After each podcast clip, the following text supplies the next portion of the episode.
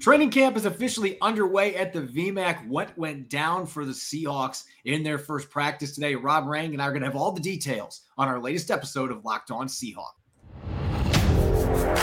You are Locked On Seahawks, your daily Seattle Seahawks podcast, part of the Locked On Podcast Network. Your team every day.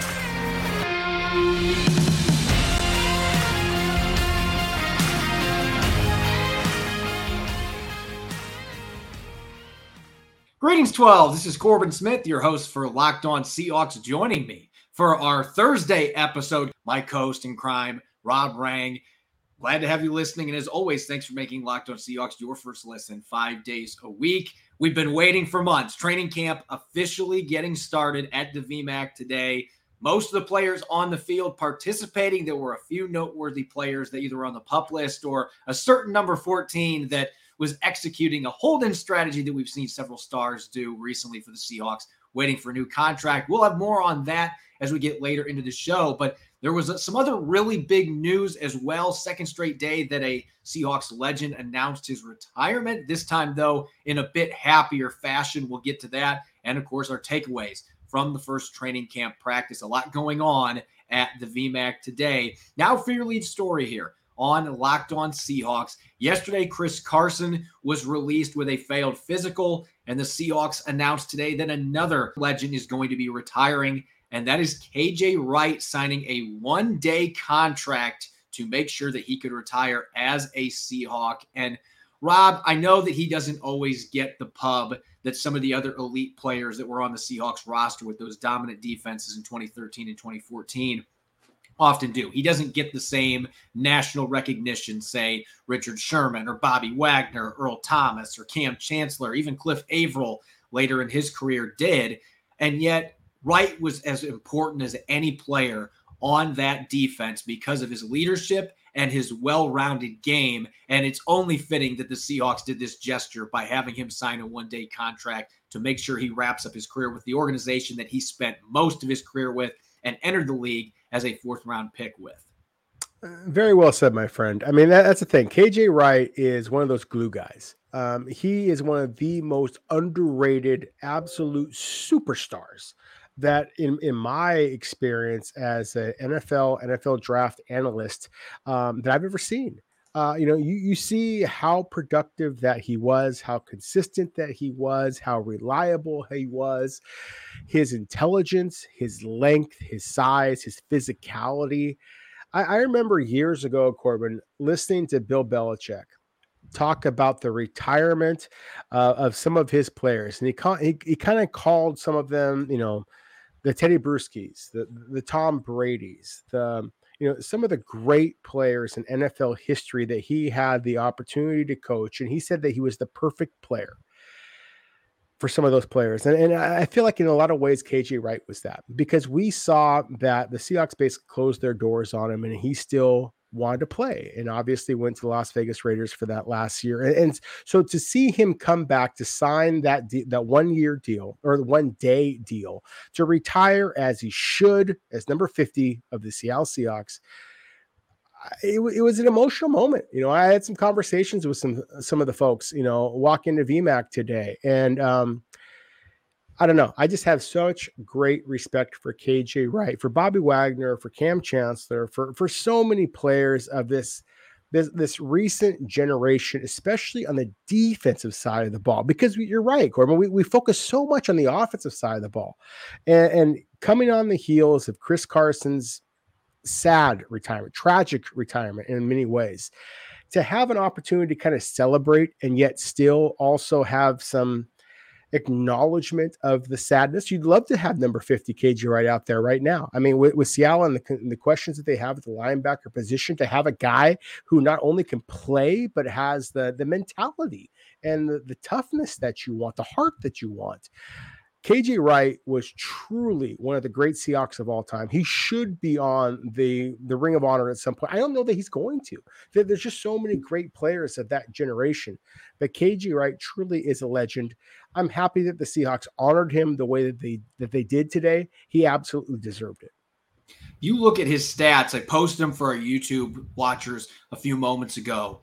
He's going to end his career, at least the 10 seasons he had in Seattle, ranked third in total tackles. He ranks third in tackles for loss, third in forced fumbles, 110 tackles in 15 playoff games. And yet he only made one Pro Bowl team. He was the most criminally underrated. Again, nationally, he just he did not earn the respect or receive the respect that he had earned. And he only got voted to one Pro Bowl, no all pro teams. And I don't know necessarily he ever was good enough to be an all pro just because there's been some really elite outside linebackers in the NFL, and he never had the pass rushing numbers. That was not his game. And we know that sacks generate awards and they generate money. KJ Wright was an off ball linebacker, but he showed in his last season that he could play that strong side linebacker spot. And it wasn't something that he was super excited about but he was a selfless player, always selfless. And so he was going to do whatever he needed to do for the team. And Jordyn Brooks was a rookie. They wanted to get him in the lineup with Bruce Irvin out for the year. And he was going to play weak side linebacker. So he willingly went over there and he had maybe the best season of his career to wrap up his time in Seattle. That's what made the decision not to re sign him difficult for a lot of fans because this was not a situation where you saw obvious decline that was impacting Wright's production. I mean, he was the only player in the NFL in 2020, Rob, that had double digit tackles for loss and pass breakups. No other player in the NFL did that. But the Seahawks, they have done this over the years, and usually they are pretty good about this. They know when it is time to move on from a player, and it's better to do it a year too early rather than a year too late. And the Seahawks have done a really good job for the most part of doing that. And I think KJ could still go out and play for a number of teams. But he made it clear earlier this offseason. I'm either going to be playing for the Seahawks in 2022 or I'm content to just hang up my cleats. And that's what he opted to do. Again, a very emotional moment. Looking back on his career, did this with Chris Carson yesterday. So many great plays when you look back, so many great memories with KJ Wright. So I'm going to dish this to you first. What are a few plays that really stand out to you when you look back at KJ's career that that stand above the rest that really characterize what his career was all about? There's a lot of them. Uh, I, the the one that jumps out to me immediately is coming back from the injury and having the interception against the, against the Dallas Cowboys, Dak Prescott, in that wild card that that wild card game a couple of years ago. I, I just thought that the, the concentration you might remember is in the end zone. Um, it's a tipped pass that he kind of dives and collects for himself. And that was one of the things that, from a talent evaluation standpoint, Corbin, now I always appreciate about KJ Wright. There, there's so many different big plays that he made over his career. I love the versatility, the unselfishness that he demonstrated as you mentioned, is making that transition to a position he'd never played before, yet did it willingly, did it productively. And then again, when the chips were down and when he, he made some big plays over his career, and the one that really stands out to me, unfortunately, from a Seattle perspective, was in a losing cause to Dallas Cowboys, but still was one of the most athletic and instinctive plays I've ever seen a linebacker of his size make that was one of the few plays sitting in the press box. And obviously, as a reporter, you're not allowed to cheer, but that was one of them that both Cowboys and Seahawks reporters, you could kind of see everybody just kind of jump out of their seat just a little bit because it was a spectacular play. There's one other one that comes to mind where there was the same reaction at the Lumen Field press box. And that was a couple years ago when KJ Wright decided to become Spider Man and make the one-handed interception against the Minnesota Vikings. That was one that I jumped out of my seat a little bit because you just don't see off-ball linebackers, especially a strong side linebacker, make a play like that. And you're like, where did he get those hands? And of course, the screen master, I have to reference a screen. In 2019, that NFC West championship game in the season finale, Marshawn Lynch obviously returned, and that was a big storyline. But the hit that he put on George Kittle on a tight end screen for about a five yard loss. I think that Kittle's soul did fly out of his body briefly on that hit. That might have been the hardest hit I have ever seen on a screen. He did the same thing to Kyle Juszczyk on a yep. Texas route in his final season in Seattle and seeing Bobby Wagner lose his ever living mind right next to him. I mean, I can just keep naming, but the screen blowups, the interceptions, occasionally had clutch sacks you name it. KJ Wright just did everything. He stuffed the stat sheet, never was able to get the accolades that he deserved. He is arguably the most underrated player in franchise history when you consider the numbers he put up on the defenses he played for, starred for, and only made one Pro Bowl. But KJ is going to stay in Seattle. He's been an integral part of this community. And so I would expect that at some point, maybe in the near future, he's going to have another role with this franchise because he obviously wants to be around. He's made that clear. And so looking forward to that. One of the best players in franchise history. I think he is going to be a Ring of Honor member because of the impact that he's had, not just on the franchise, but the community here in Seattle. Absolutely belongs up there, and he's beloved by this fan base. Coming up next, we're going to wrap up our 90 player countdown. We're finally to the top five. We're looking at the best of the best on the Seahawks roster heading into the 2022 season. If you haven't tried Built Bar Puffs yet, you are depriving yourself of one of life's greatest joys. And guess what? There's a new flavor ready, delicious, indulgent cookie dough. And I just tried it. It is absolutely magnificent, covered in chocolate. That's right. Built has done it again. Let me introduce you to our new favorite, the cookie dough chunk puffs. Light, chewy texture, real cookie dough chunks. And of course, they're covered in 100% real chocolate. All the joys of eating cookie dough without the hassle of making it. Plus, it's healthy for you. Cookie dough chunk puffs are only 160 calories and they have a whopping 15 grams of protein in them. Like all built bars, the new cookie dough chunk puff is covered in 100% real chocolate. They're healthy, they're tasty, light, fluffy texture, so good. You're going to fall in love with the new cookie dough chunk puff. Whether you need a snack for your workout, a late night treat, or just need to grab a quick bite, Built Bar is the perfect protein bar and they taste better than a candy bar. Go to built.com and use the promo code LOCK15 and get 15% off your order. Again, that's LOCK15 at built.com for 15% off your order.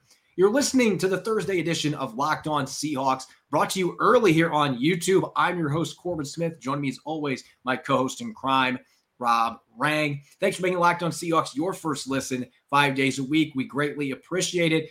We've now got training camp underway, and this has become the tradition. Typically, we have our top five, the best of the best, on our 90 player countdown. We reveal it on the opening day of training camp. So, without further ado, Rob, our top five, and I promise these are all players this time. We made sure to have Pete Carroll at number six. No offense, Pete, but we do have five players to put at the top of our list here.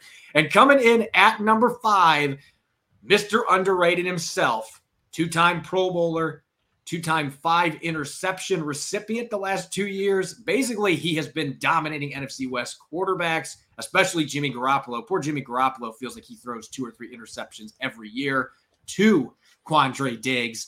But he has been one of the best free safeties in the NFL for the last three years. We can argue maybe four because even in Detroit, he was one of the elite players at the position, just didn't get the respect. He was the Rodney Dangerfield of free safeties.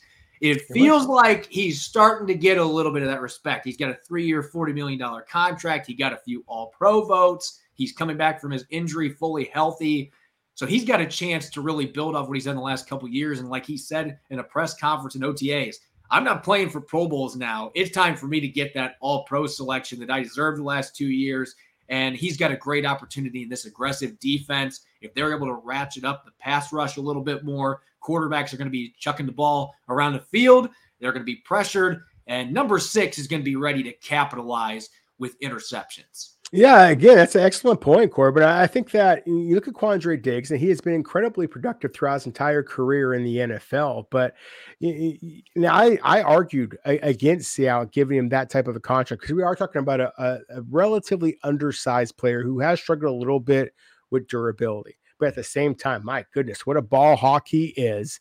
And considering Seattle's upgrades in the pass rush, I think you're right. I think that he could be on the precipice of a bigger year, perhaps two or three years. And so it just kind of gives Seattle a little bit of credit for acknowledging that, acknowledging that he has been the Rodney Dangerfield of the NFL at the safety position, at least on their own roster, considering how much accolades that Jamal Adams has received, and certainly some of the safeties in the prior years. And yet, when you look at what Quandre takes brings to the Seahawks and previously the Detroit Lions and Texas uh, Texas Longhorns as well, again is a, a, playmaker and in today's era that is critical. So yeah you're right and maybe jimmy garoppolo might be looking to leave san francisco because he doesn't want to play in the nfc west anymore with quandre diggs matthew stafford might be thinking the exact same thing because of course diggs had similar success against his former teammate and that's one of the reasons why i really think that seattle is going to be very very happy that they did bring back quandre diggs because he is an absolute ball hawk. Seattle does have a dynamic pair of safeties. And if this defense is as aggressive and as productive as I think that they are, then I think that that as they could be, then I think that Quandre Diggs has a chance to be the most statistically relevant of all Seattle's defensive backs this upcoming season, and that leads very well to his argument about possibly being an All-Pro player.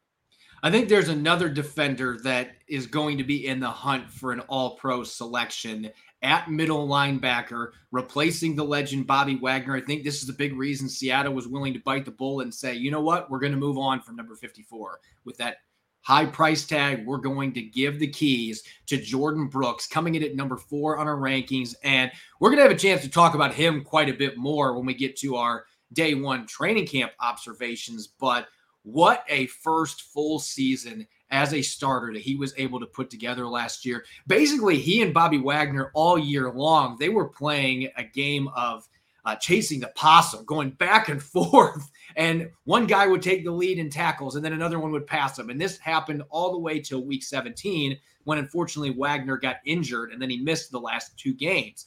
And so that allowed Jordyn Brooks with a 20 tackle performance in the season finale to not only tie that record for the most tackles in the game, but have 184 tackles on the season. He is absolutely talk about Quandre Diggs being a ball hawk. In a sense, this is a tackle hawk at middle linebacker. This guy just flies all over the field. He does what Bobby Wagner did when he first came in the league elite athleticism for the position, great instincts, and, and seems like he's got eyes all around his helmet. He knows where the football is going, doesn't get faked out. Great football IQ. The area that he needs to improve the most is his coverage, but I think we started to see improvements there late last year. He was starting to blast screens. Looked like he'd been talking to KJ Wright some with the way that he was playing late in the season. And he's only in his third year. Pete Carroll was gushing about him today. I truly believe after he got an all pro vote last year that his ceiling this season is being a first team all pro. And if he's able to do that, yes, it's going to still hurt not having number 54 in a Seahawks uniform, but your defense is going to be able to get by if Jordyn Brooks is playing at that level that I believe he's capable of. Mm, yeah, of course. Of, of course, you're going to miss Bobby Wagner. Of course, you're going to miss KJ Wright. But still, it is exciting to see the, the next young superstar. And, you know, just go back a couple of years ago, Corb. Remember how many people blasted Seattle for selecting a linebacker from Texas Tech in the first round? Are you kidding me? And yet, here this young man is becoming truly one of the best young linebackers in all of the NFL. And, you know, I mean, you know, just put it this way I mean, in his second year in the NFL, he sets a franchise record for the most tackles in a season. That's pretty good. I mean, that's that that's the kind of player that we're talking about here with Jordyn Brooks. And you know, as you said, we're going to be talking about him a little bit later when we kind of talk about some of our our day one training camp takeaways. But I was just pleased to see him not only have a very impressive performance on the field as a player, but then stay on the field and sign some autographs and really build his stature as a leader of this team, as one of the, the, the, true superstars of this team, one of the iconic players of this new iteration of the, the Seattle Seahawks. So I, I just think that the the stage is set for Jordyn Brooks to become an absolute superstar. Not just the production that we saw last year. I think that he is going to match that production, perhaps even go more so knock on wood that he stays healthy, of course, but also just who he is as a person. To me, he is the type of player that you do want to follow in the incredible legacy of some of the great Seahawks linebackers of the past, not the least of which, of course, is Bobby Wagner and the, and the earlier mentioned KJ Wright. Yeah, Jordyn Brooks is a player that's an ascending talent that hasn't been able to get that all pro selection yet. Quandre Diggs has slowly been working his way up with a couple Pro Bowls. He's hoping for an all pro. One player, though, that has experienced all pro and has done it a couple times, that's Jamal Adams.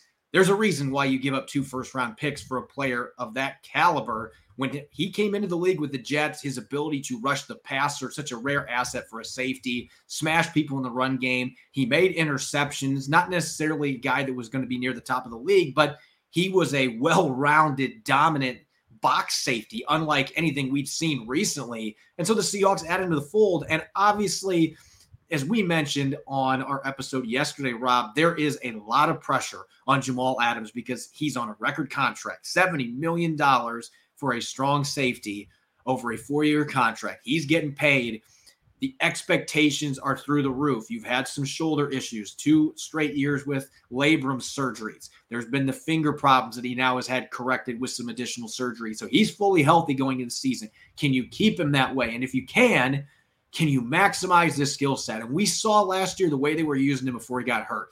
More of those two deep safety looks, using him in the box more creatively. He had a couple interceptions but they could not figure out the pass rushing aspect. Getting him involved as a blitzer and not making it predictable, that's really going to fall on Sean Desai and Clint Hurtt. But if you're able to do that, I know there are a lot of fans that are looking at that trade wondering why do we do that? It's not looking good. And that may still be the case no matter what Adams does because of how much they gave for up for him. But this is a great opportunity for him to reinstill his dominance as one of the elite safeties in the league. And I really like his fit in this defense with what they're going to be planning to do, not reinventing the wheel, but the changes that they are making that I believe are going to really cater well to a skill set. And so he's got a chance to return to all pro mode this season. You could potentially have two all pro safeties in the back half of this secondary. And that's one of the most exciting things about it from a Seahawk perspective about this upcoming season is the the safety talent is that rich. We've talked about this before, Corb. I mean, you're right. I mean, I, I talked about Jamal Adams. He was my number one player. I thought on the defensive side of the ball that had that much pressure on him just because of that big salary that he was given. And of course, all of the, the draft picks that Seattle gave up to acquire him in the first place. But yet today, first day of training camp, he was all over the field. You could just see his athletic ability. And when you think back in your mind's eye of some of the eye popping plays that Jamal Adams has made during his brief Seahawk career, you have made he has made some of those interceptions as you mentioned and it's certainly the closing speed his ability at the line of scrimmage that just really makes him a difference maker and so i am just enamored with the possibilities that he has in this defense with Sean Desai, Karl Scott, Clint Hurtt. I just love the creativity, the young minds that that might be able to result in Jamal Adams having a spectacular season. I think that this is the wild card of our top five here. Everybody else is a little bit more reliable, consistent with it, you know, maybe a little bit of a acknowledgement of Jordyn Brooks coming off of his, you know, big spectacular season. But again, a very young player. But still, Jamal Adams, I think you can make an argument that Jamal Adams should not be in Seattle's top five. I think you make an argument that Jamal Adams should be number one. He is that dynamic of a talent. And I think that his best year in Seattle could be this upcoming season because I am that excited about how he fits up with what the young coaches are looking to put the, the positions they're looking to put him in. Obviously, the quarterback position is a major area of interest going to this training camp without Russell Wilson. There's a lot of questions about Geno Smith and Drew Lock. But if you want one reason why either one of these quarterbacks could be successful when they weren't in their first opportunities as starters, you have to just look at our top five list, and that gives you all you need to know.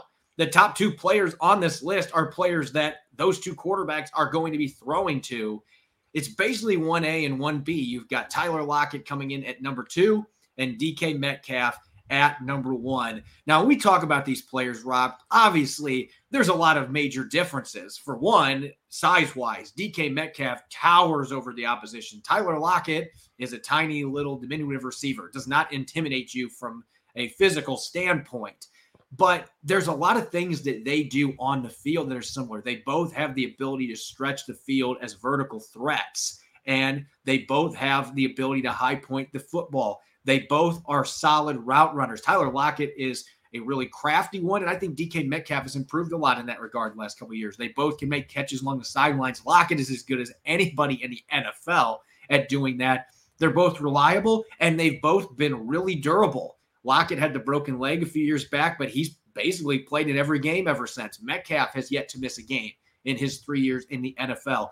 So you're talking about two guys that, yeah, one is more physically gifted than the other one and you know has the size, the 4-3 speed, and the ability to just tower over people. But both of these guys are really darn good football players with great athleticism. They have great work ethic and they are extremely durable and reliable, and they're also team leaders. These are guys that you can count on in your locker room. I think you're going to see Metcalf step up in that regard once he's got his new contract in place as well. He's going to be one of the guys that takes over a much bigger leadership role with this team with Russell Wilson and Bobby Wagner no longer being in town. So there are a lot of similarities here. And if there's a reason for hope, moving on from Russell Wilson to two quarterbacks who didn't make it work in their initial stops, Drew Lock and Geno Smith. It's got to be the receiving talent, arguably the best one two punch still in the NFL. Seattle's got it. Yeah, exactly, and and that's the biggest argument of why you think that the, the, either one of these quarterbacks could still be successful. Um, because again, as you, as you just mentioned, I mean, the wide receiver talent is that rich because Tyler Lockett and DK Metcalf are frankly just that damn good, and and and as you said, they're they are complete polar opposites, and that's what makes them so fun to watch. I mean, it's like peanut butter and jelly, chocolate and vanilla. It's delicious as a fan to watch because they complement each other so well. I just started off first with Tyler Lockett, the the punt return, the kick returner, the the savvy wide receiver, the speed, the as you mentioned, I mean, this is a small receiver who can go up and high point the football as well as most big receivers. I would argue he high points the football better than DK Metcalf does. I mean, that that's one of my my struggles with DK Metcalf sometimes. Tyler Lockett is absolutely spectacular receiver. I just talked about before with Jordyn Brooks sticking after practice and, and kind of just proving himself to be a leader of the team. Tyler Lockett did the same thing. He addressed the fans at the end of today's training camp practice. And that to me, I think speaks to his leadership. There's going to be some Seahawks fans out there, Corbin, who hear that, that Tyler Lockett addressed the fans and they're not going to care about that. I'd ask those folks to think about the transition that this franchise is making. You need players to be able to step up and get yep. the fan base excited. And that's exactly what he did. He, uh, we talked about before with KJ, right? Tyler Lockett is out of that same cloth. Truly class, incredible football player, a better human being. And, and, that's why he's got the contract that he's has with the Seahawks, and that's why he absolutely is appropriately placed as one of the elite players on Seattle's roster, as we have him here at number two, at number two overall. And then quickly, DK Metcalf. We talked about this. It, the moment the Seattle selected him with the last selection a couple of years ago, the second, 60, 64th selection overall, a couple of years ago in the NFL draft. Corbin, he was my number one wide receiver in that draft class. I thought if you could put him in an offense like Seattle's, that you allow him to run down the field and just use his physical potential, that he could be a superstar. I said that he was going to be Julio Jones all over again. I feel very confident that he is going to do that and perhaps even go further than that. This is the most physically gifted wide receiver the Seahawks have ever had. And of course, they have a wide receiver who's in Canton. When he retired, he was the most productive wide receiver in NFL history in Steve Largent this is that phenomenal of a player. And he did show some great selflessness in, in, being in practice today. And we'll talk about that a little bit more in a moment. But still, I just think that this is a young leader, like we talked about Tyler Lockett and Jordyn Brooks, and a phenomenal player. DK Metcalf is the most physically gifted player on Seattle's roster, and that's why he's appropriately placed number one overall on our list. Of course, the Seahawks are going to want him catching passes as soon as possible. That's a perfect segue into our final segment here.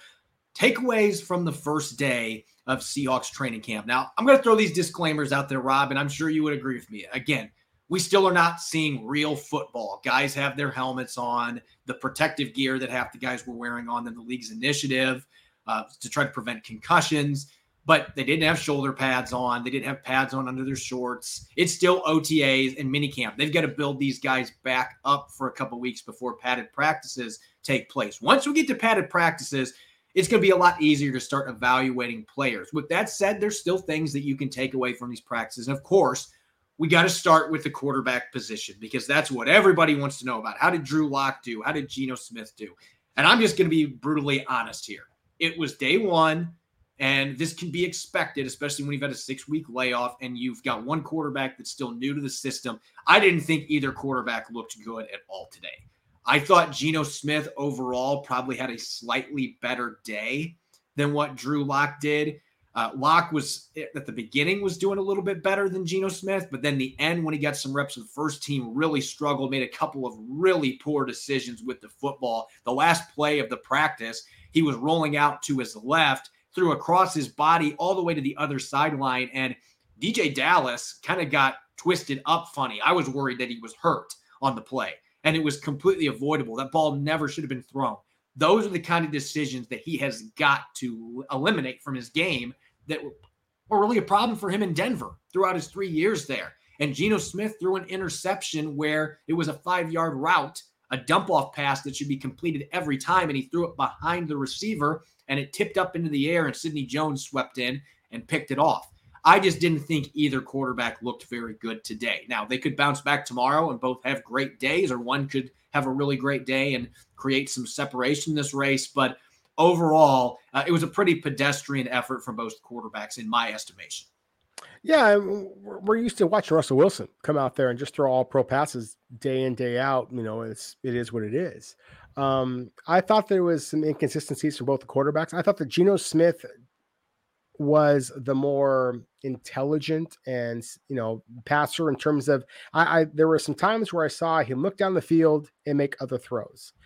Uh, I thought that Drew Lock was the more consistently accurate passer. That one ugly throw that you just uh, ex- described at the end of the practice, rolling to uh, I can't remember if he was rolling to his left, rolling to his right, throws across his body, as you said. It was just an ugly duck of a pass. It was like it was the kind of thing I thought that Drew Lock was the more impressive passer of the two today. Um, there were several passes that Geno Smith threw behind his receiver on short little crossing routes that resulted in some uh, incompletions. And as the interception, as you mentioned, that was to it was intended to Marquise Goodwin, got tipped up in the air because it was behind Goodwin. Sidney Jones was right there, would have been a pick six. It wasn't a terrible throw by Geno Smith, but it certainly wasn't an accurate throw. And I saw several of those. I saw more accurate throws from Drew on a variety of passes, but I saw a long ball over the top over the top from Drew Lock. Uh, I believe it was to Bo Melton that wound up being an incompletion that showed his aggression, showed that gunslinger kind of mentality we've talked about. Could be a good thing, could be a bad thing from Drew Lock. And then the ugly throw that you talked about, the end practice, and you just want to grab Drew Lock and throw off the side. Like, what the heck are you doing?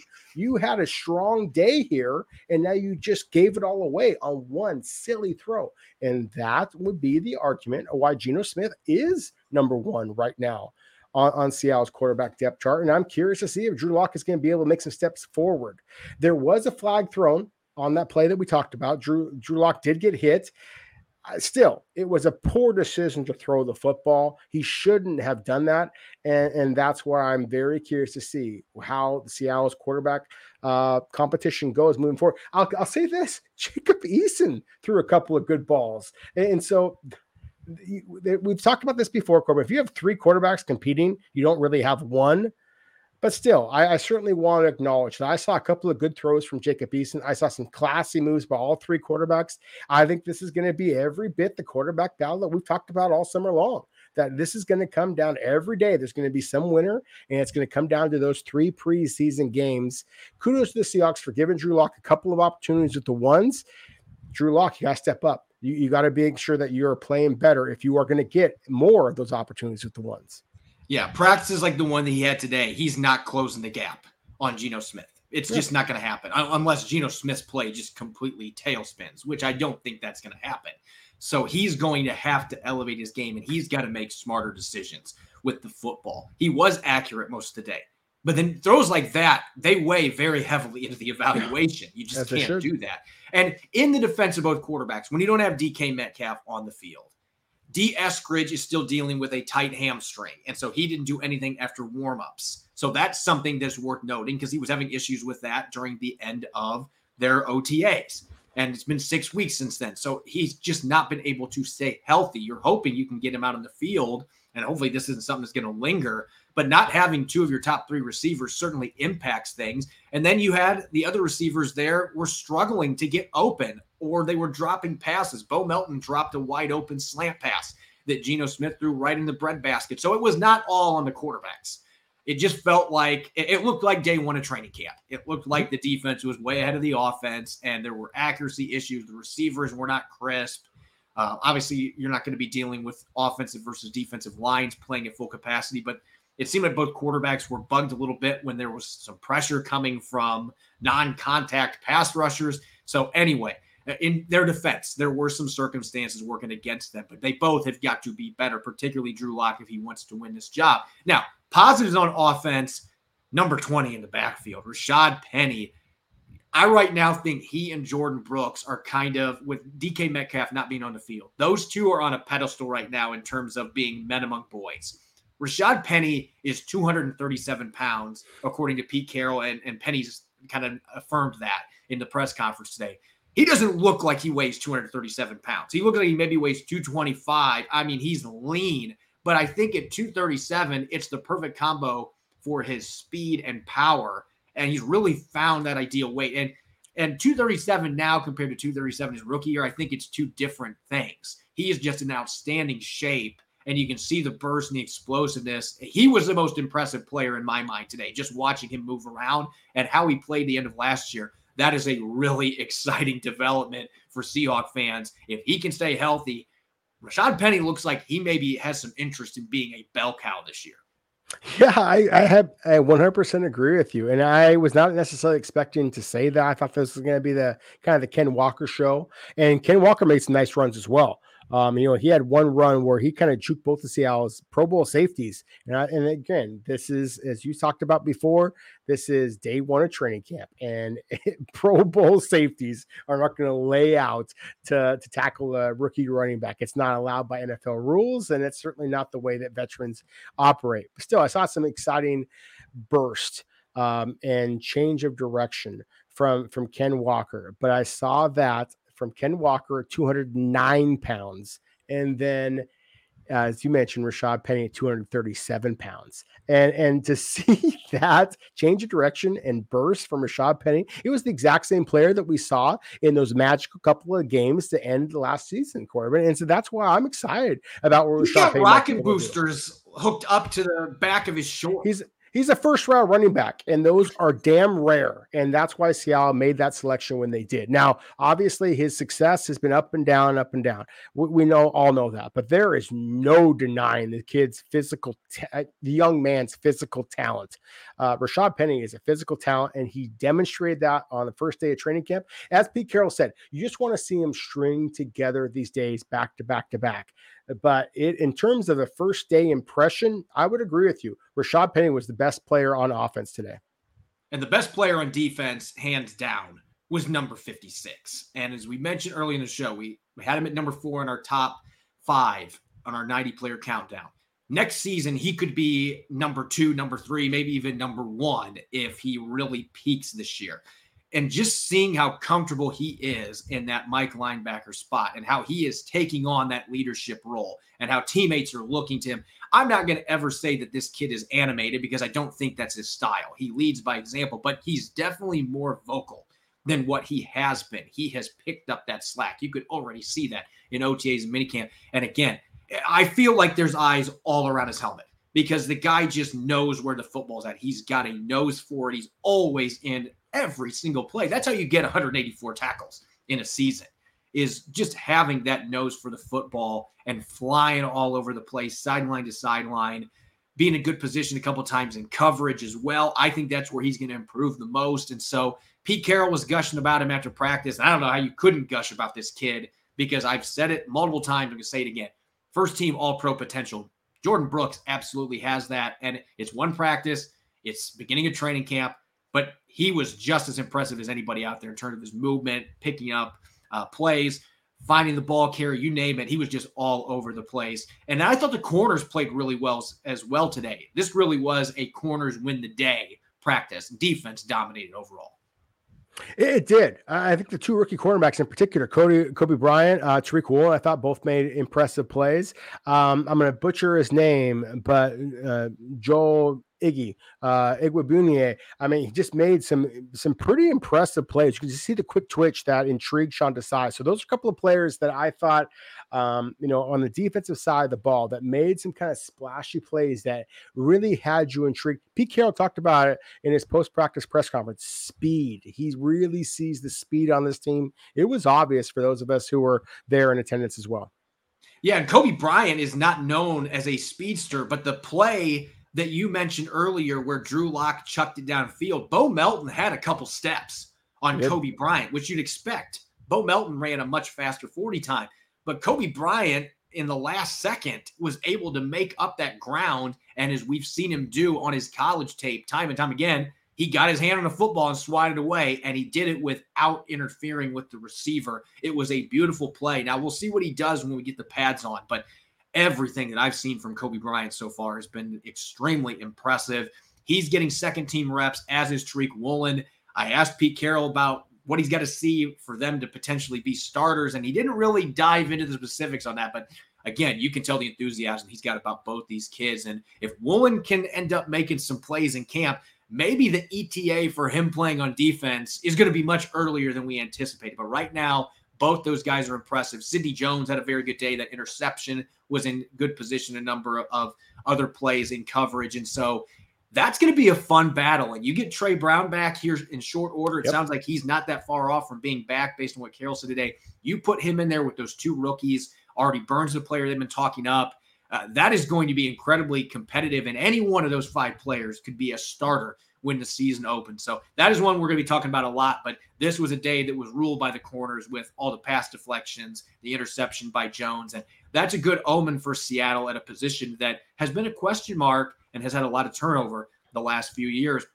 As always, you can follow me on Twitter at Corbin Smith NFL. You can follow Rob at Rob Rang. Make sure to check out Locked On Seahawks on Apple Podcasts, Google Podcasts, Spotify, and streaming five days a week on YouTube. Coming up on our Friday episode, going to have some observations from day two of training camp. I'll be joined by my co host, Nick Lee, and we're going to have a little bit of fun with some stock watch after the first two practices of training camp. You won't want to miss it. Enjoy the rest of your Thursday. Go Hawks.